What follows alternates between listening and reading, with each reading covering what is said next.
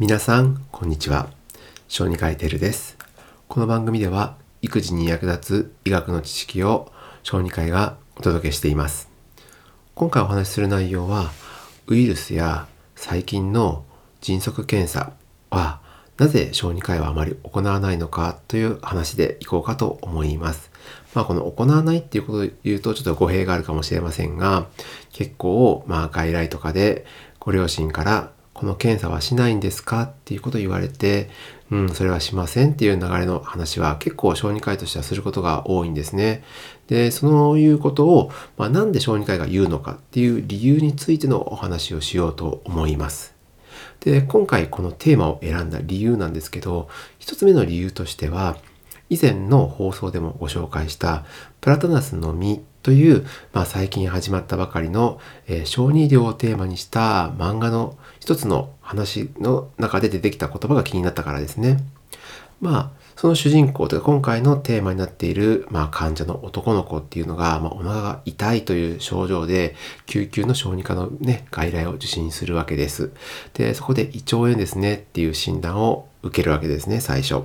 でその時に、まあ、その子のお母さんが「ウイルスの検査はしないんですか?」ネットにはこう書いてあるんですけどっていう話をするわけですね。でそれに対して小児科医がもう忙しいのもありますから、いや、そういう検査はしないよ、胃腸炎だからねっていう話になるんですね。で、このシチュエーションっていうのは結構、まあ、一般の外来の中でも救急の時にはよく出会うシチュエーションなんですね。なので、なんでこういう話の流れになるのか、そして小児科医がなぜそこでウイルスの検査を行わなかったのかに関して、まあ、私の意見を含めて説明をしたいと思います。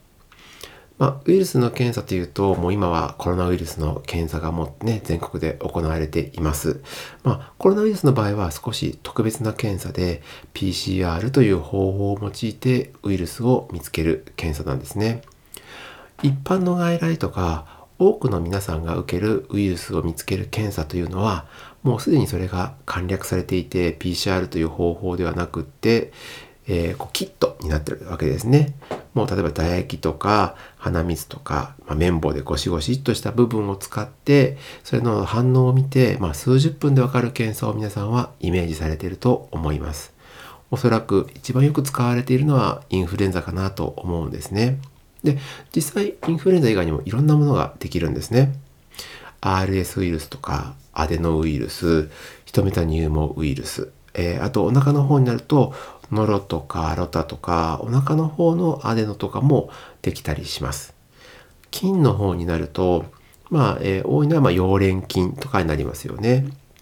大人とかですと、まあ、尿を用いて肺炎球菌とかを調べる方法もありますが、まあ、これはあまり子供ではですね、メジャーではなくって、どちらかというと大人の方の肺炎の時に使っていたかと思います。で、こういう検査っていうので何がわかるかというと、まあ、さね、その言葉の通りで、その感染がなぜ起きているのかっていうのがわかるわけですね。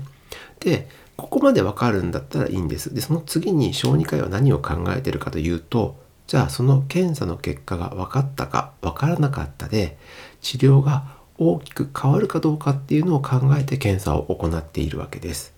なので決してこの病気の原因を知りたいという理由では行わないわけですね。例えば胃腸炎の場合ノロなのかロタなのかそれとも違うのかっていうことをまあ知りたかったとします。で分かりましたと。それが分かって何が変わるかというと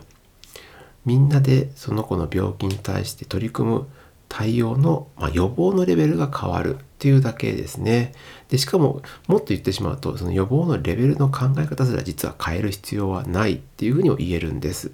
えまあ、どういうことかというとまずノロだろうとロタだろうと他のだろうと特別な治療法というのはないんですね。つまり治療法に関しての変わりはない。脱水があったら点滴をするとかどうしてもご飯が食べれなかったら入院して点滴治療をして良くなるまで待つとかっていう方法になるわけです。ただその代わり手洗いとか、えー、うがいそして消毒とかを念入りにしなければならなくなるのがロタとかノロ。そうじゃなかったからといってしなくていいわけではないんですけどまあノロロタに比べると、まあ、感染の能力が低いので、まあ、それほど厳重にね構えなくてもいいかなってなるんですけどでももっとまとめて言っちゃうとどっちにしろ同じ対応でしっかりすれば防げるしその検査をわざわざしなくてもいいという結論に僕は達すると思うんですね。であればその無駄な検査をする必要性はないというふうに思います。えー、次にじゃあ皆さんがもっとより良くする、まあ、インフルエンザ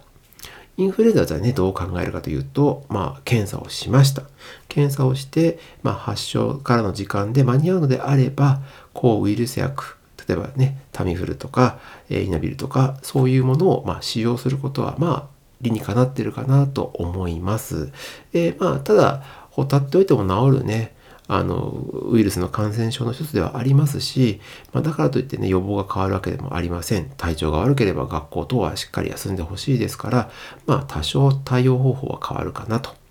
ただ今度は同じ呼吸器の感染症でも RS ウイルスだと結局、まあ、なぜなのかが分かっただけで使えるお薬もありませんから